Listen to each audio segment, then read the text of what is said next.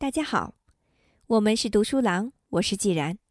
今天要和大家分享的是费里德曼所著的《自由选择》。自从欧洲人首次向美洲殖民以来，美国就成了一块磁石，吸引着人们。有来冒险的，有从暴政下逃出来的，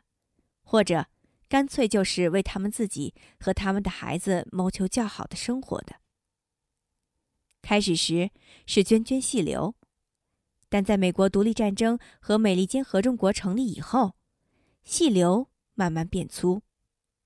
到十九世纪就成了一股洪流。千百万人不堪忍受苦难和暴政，被自由和富裕的生活所吸引，横渡大西洋和太平洋，来到了美国。他们踏上美国国土的时候，并没有发现黄金铺的路，生活也不像从前想象的那么好过，但他们确实获得了自由，获得了充分发挥他们才能的机会。靠着苦干、精明、节约和老天爷的保佑，大多数人实现了自己的希望和梦想，又使他们的亲戚朋友也来参加到他们的奋斗行列。美国的历史是一部经济奇迹和政治奇迹同时发生的历史。之所以能够发生奇迹，是因为美国人把两套思想付诸了实践。说来也巧，这两套思想都是在一七七六年公诸于世的。一套思想体现在《国富论》里，这部伟大的杰作使苏格兰人亚当·斯密成了现代经济学之父。该书分析了市场制度为什么能把追求各自目标的个人自由同经济领域里生产我们的衣食住所必须的广泛合作结合起来。亚当·斯密最重要的见解是，参加一项交易的双方都能得到好处，而且只要合作是严格自愿的，交易双方得不到好处就不会有任何交易。在大家都能得到好处的情况下，不需要任何外力、强制和对自由的侵犯来促使人们合作。正如亚当·斯密所指出的，这就是为什么一个只盘算他自己的得益的个人受一只看不见的手指引，去达到一个同他的算盘不相干的目的。对于社会来说，同他的算盘不相干并不总是坏事。他在追求他自己的利益时，促进社会的利益，常常比他实在想促进时还更有效果。我没听说过那些装作是为公众的利益做交易的人做了多少好事。第二套思想体现在独立宣言中，该宣言由托马斯·杰斐逊起草，表达了他的同胞的普遍情绪。他宣告了一个新国家的成立，这是历史上按照人人有权追求自己的价值的原则建立的第一个国家。我们认为以下真理是不言自明的，即所有的人天生平等，上帝赋予了他们一些不可剥夺的权利，其中有生活、自由和对幸福的追求。将近一个世纪以后，约翰·斯图亚特·穆勒用更加偏激和绝对的话来说，人类有理由为之个别的或集体的干涉任何一部分人的行动自由的唯一目的是自我保护。对文明社会的某一个成员正当的强制行使权利的唯一目的是防止他对别人进行伤害。人类自己的长处，无论是物质的还是精神的，都不是足够的理由。任何人的行为对社会负责的部分只是关系到别人的部分，就其仅仅关系他自己的那部分来说，他的独立按道义说是绝对的，对他自己，对他自己的身心，个人就是主宰。美国的历史在很大程度上就是为实现独立宣言中的各项原则而奋斗的历史。开头是反对奴隶制的斗争，后来是促进机会均等的斗争，最近则是力图达到收入均等的斗争。经济自由是政治自由的必要前提。如果人们在没有高压统治和中央指挥的情况下能够相互合作，那么这可以缩小运用政治权力的范围。此外，自由市场通过分散权力，可以防止政治权力的任何集中。把经济和政治权力集中在同一个人手里，肯定会给人民带来暴政。十九世纪，经济自由和政治自由的结合，给英国和美国带来了黄金时代。英国甚至比美国更繁荣。它以清白的历史开始，阶级和等级的余毒较少，政治的限制较少，而土地则较为肥沃。人们可以努力开发，去充分发挥自己的聪明才智。还有一片尚未开发的大陆等待着人们去征服。自由的繁殖力在农业上表现得最为显著。在通过独立宣言的时候，只有不到三百万欧洲人和非洲血统的黑人占据着沿东海岸的一块狭长地带。当时，农业是主要的经济活动，要用百分之九十五的劳力来养活全国的人口和提供粮食剩余，以换取外国货物。今天，只用不到百分之五的劳力就能养活两亿两千万居民，并提供大量的粮食剩余。美国已成为世界上最大的粮食出口国。这一奇迹是什么因素造成的呢？显然不是政府的中央指导，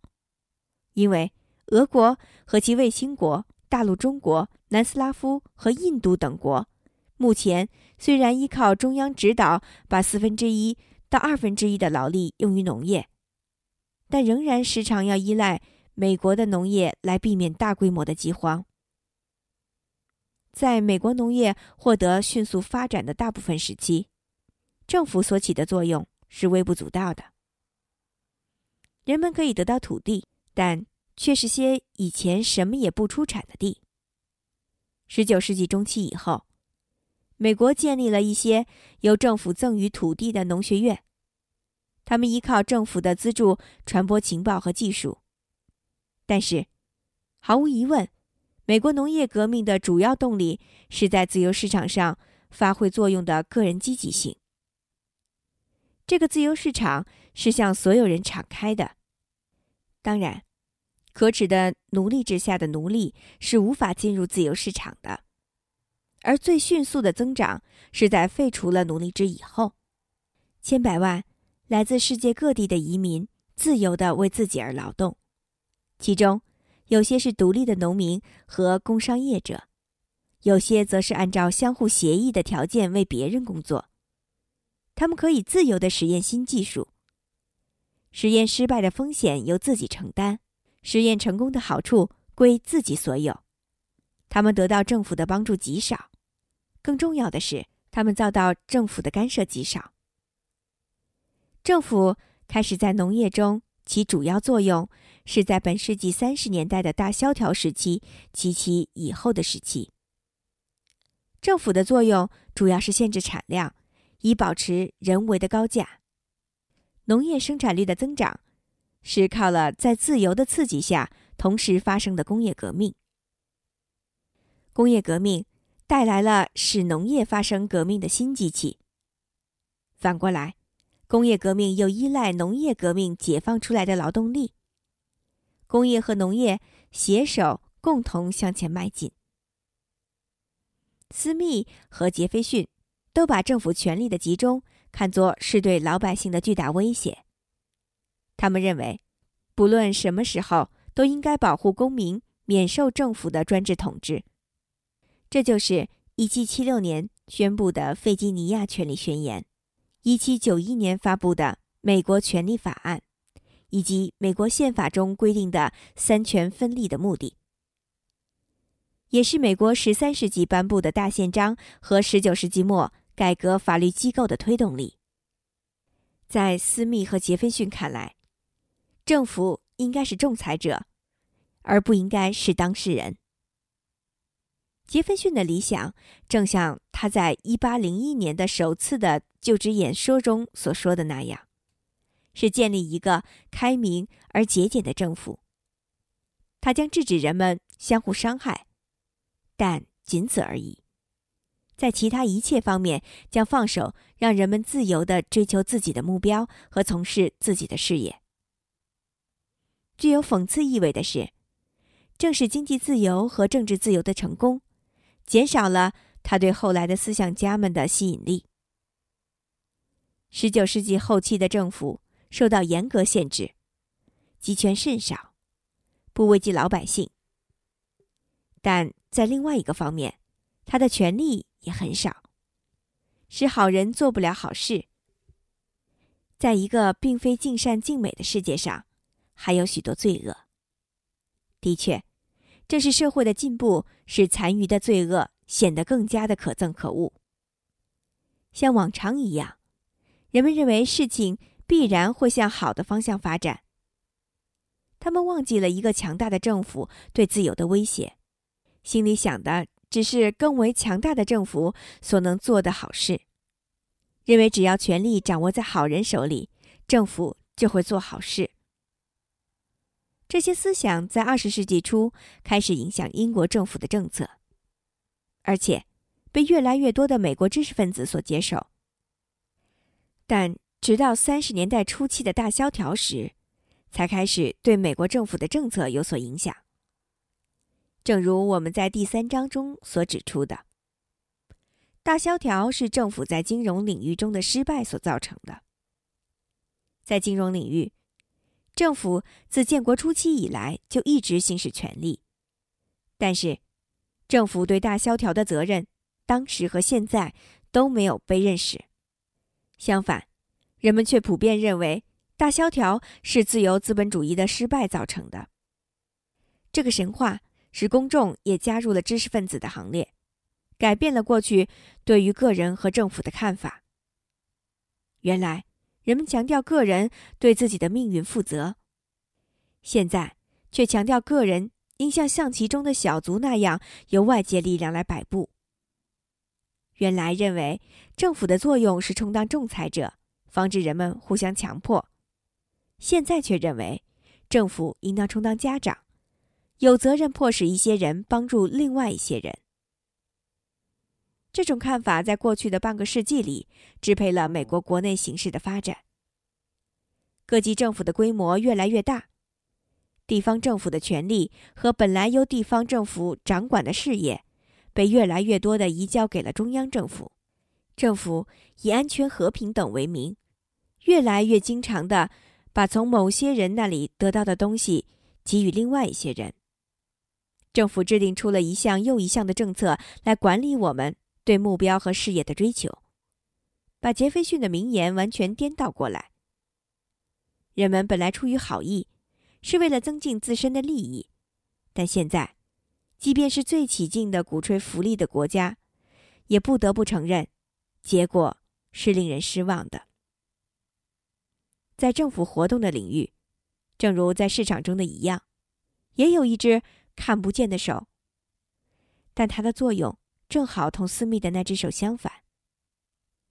一个人如果一心想通过增加政府的干预来为公众利益服务，那他将受到一只看不见的手的指引，去增进同他盘算不相干的私人利益。这一结论将在本书的一些章节考察政府行使权力的那些领域时得到一次又一次的证明。无论是建立安全或平等，或者是促进教育、保护消费者或工人，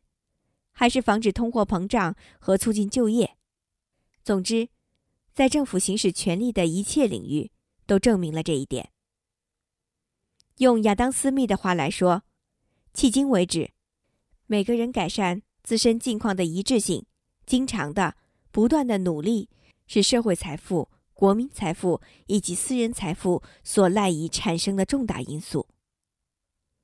这不断的努力常常强大的足以战胜政府的浪费，足以挽救行政上的大错误，使事情趋于改良。譬如，人间虽有疾病有庸医，但人身上总是有一种莫名其妙的力量，可以突破一切难关，恢复原来的健康。也就是说，迄今为止，亚当·斯密的这只看不见的手，强大的足以克服活动在政治领域中的那只手造成的麻痹作用。近来，经济增长放缓，生产率下降，向人们提出这样的疑问：如果我们继续把越来越多的权力交给政府，继续把权力授给公务人员这样一个新的阶级，让他们代表我们花费越来越多的收入，那么个人的独创性是否还能克服政府控制的麻痹作用？一个日益强大的政府迟早将摧毁自由市场给我们带来的繁荣，摧毁独立宣言庄严宣布的人类自由。这一天的到来也许比我们许多人预料的要早。我们还没有陷入无法挽回的境地，我们作为一个民族仍有自由选择的机会，是继续沿着通向奴役的道路疾驰下去，还是加紧对政府的限制，在更大程度上依靠人们的自觉自愿的合作来达成我们的目标？我们是听任黄金时代结束，而沦入大多数民族过去一直遭受，而且目前仍在遭受的专制统治和苦难呢？还是运用我们的智慧、先见之明和勇气来改弦更张，汲取经验教训，而从自由的复兴中得到好处呢？如果我们要做出明确的抉择，我们就必须了解我国制度的运行所依赖的基本原则，即要了解亚当·斯密提出的经济原则，又要了解杰斐逊提出的政治原则。斯密的经济原则告诉我们，一个复杂的、有知识的、顺利运行的制度，为什么能在没有中央指导的情况下获得发展并繁荣兴旺？同时，告诉我们通过什么样的方法可以不采用强制性的手段，而使人们相互协作。我们必须懂得为什么试图以中央指导代替合作会造成那么多的损害。我们也必须懂得政治自由和经济自由之间密切的关系。幸好，潮流在转变。在美国、英国、西欧各国以及世界上许多其他国家里，人们对政府作用的增大带来的威胁越来越有所认识，对所遵循的政策越来越不满。这一转变不仅反映在舆论上，也反映在政治领域里。对于我们的议员来说，唱不同的调子，乃至采取不同的行动，正在变成政治上有利的事情。我们正经历着公众舆论的另外一次重大改变，我们应该抓住这一有利的时机，使人们更加相信个人的积极性和自愿的合作，而不是转向完全集体主义的另一极端。在本书最后一章里，我们探讨为什么在一个按说是民主的政治体制中，特殊利益会压倒一般利益，探讨我们能做些什么来纠正造成这种结果的制度上的缺点，探讨怎样才能既限制政府，又使它能够履行自己的主要职能。政府的主要职能是预防外来敌人的侵略，确保我们每一个同胞不受其他人的强迫，调解我们的内部纠纷，以及使我们能一致同意我们应该遵循的准则。今天的分享就到这里，感谢您收听费里德曼所著的《自由选择的前言》部分。我是既然，我们是读书郎，谢谢收听，再见。